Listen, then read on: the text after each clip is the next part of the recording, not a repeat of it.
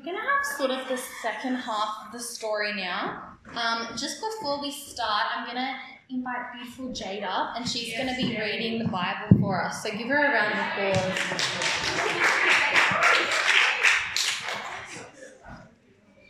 Let's read God's word. So he delivered him over to them to be crucified. So he took so they took Jesus and he went out bearing his own cross to place called uh, to the place called the place of the skull, which the Aramic is called Golgotha. There are there they crucified him and with him two others, one on either side and Jesus between them. Pilate also wrote an inscription and put them oh and put it on the cross. It it read, Jesus of Nazareth, the King of Jews. Many of the Jews read this inscription for the place where Jesus was crucified was near the city and it was written in Aramaic, in Latin, and in Greek. So the chief priests and Jews said to Pilate, Do not write the King of Jews, but rather this man said, I am the King of Jews. Pilate answered, what have I written to I have written? When the soldiers had crucified Jesus, they took his garments and divided them into four parts, one part for each soldier, also his tunic from top to bottom.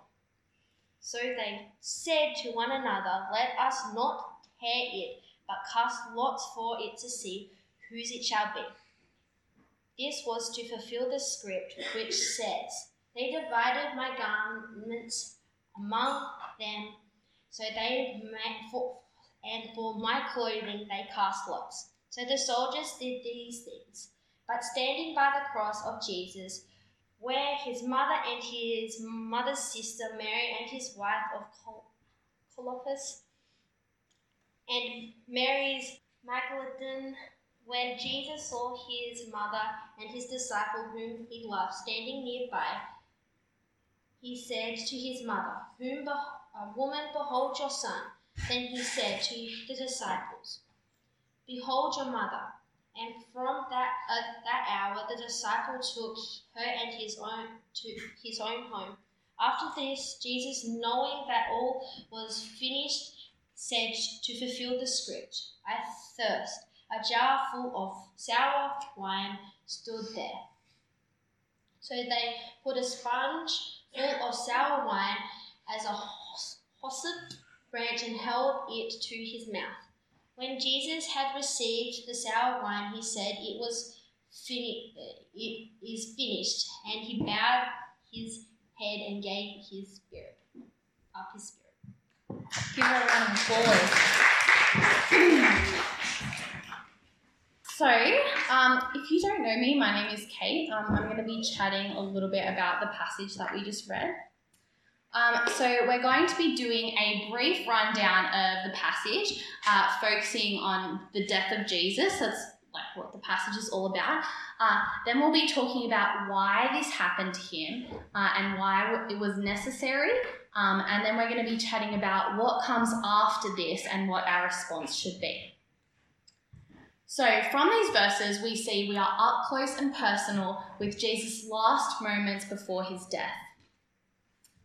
Even though this part of the Bible is quite heavy and really sad in some ways, there's still so much to learn and take from it. Uh, so, we're going to go through the verses. Um, if you don't have your Bibles open, so you can follow along. Verses 17 to 19, Jesus is taken to the outskirts of town to be crucified. We know from the previous verses and what Katie talked about that he's mocked and ridiculed on the way there. He is made to carry his own cross, uh, which back in the day was a Roman custom that was used to shame criminals. Um, it was like a big public declaration, like a huge arrow pointing towards Jesus that just says, like, I am a criminal. From verse 19, we read that Pilate creates a notice that says, Jesus of Nazareth, King of the Jews. The Jews there didn't like this, and fairly so. I mean, one of the main reasons they handed him over to Pilate in their little citizen's arrest uh, was because they so strongly believed that he was not their saviour. They handed him over to Pilate, he's let them crucify Jesus, and now he's written this sign acknowledging the very thing they hated him for. The Jews are saying, He's not our king, and then Pilate has just written a sign, King of the Jews. In verse 24, they take Jesus' clothes and divide them up again amongst the guards. For his garment, they cast lots. This is a really cool part of the passage because it was foretold in the Old Testament in the book of Psalms. We read in chapter 22, verse 18, They divide my clothes among them and cast lots for my garment. This is a passage about a person crying out for God to save him because he's being tortured by his enemies. This is so like the verses we are reading tonight. Jesus has just come from being tortured, like the individual in the passage, and then flicking back to John, we still see those similarities in how they cast lots for his garment. From verses 25 to 27, we understand that Jesus is looking down at his own mother and John, who he refers to as the disciple whom he loved. He says to Mary, Here is your son, and to John, Here is your mother.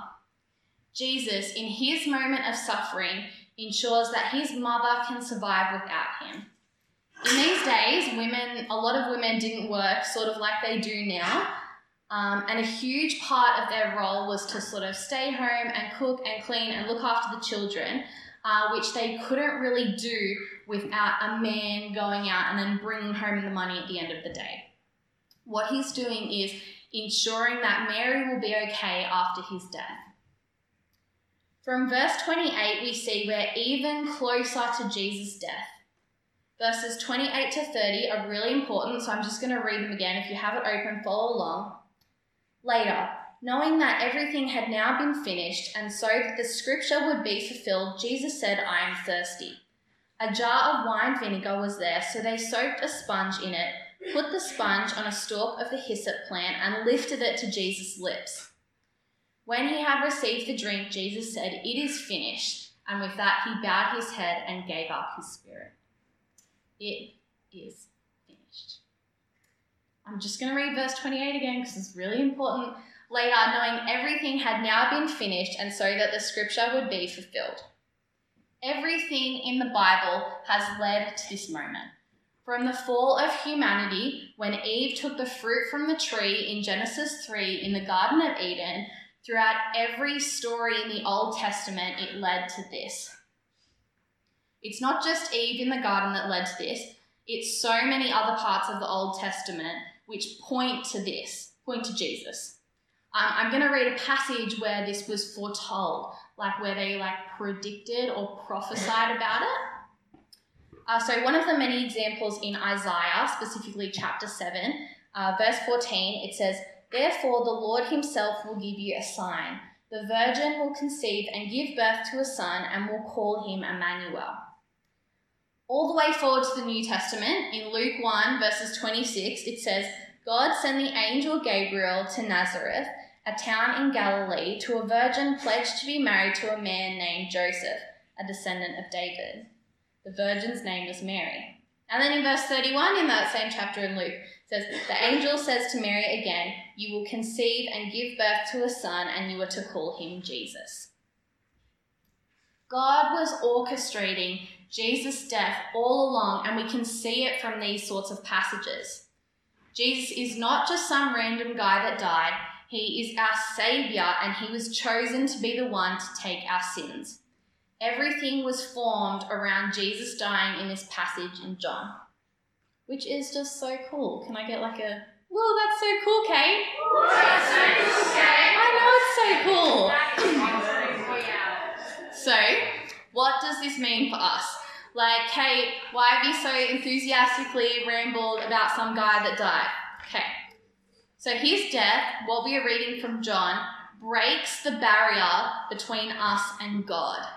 It is through his death that we can have a relationship with God. Jesus cleared the way for us to be with him.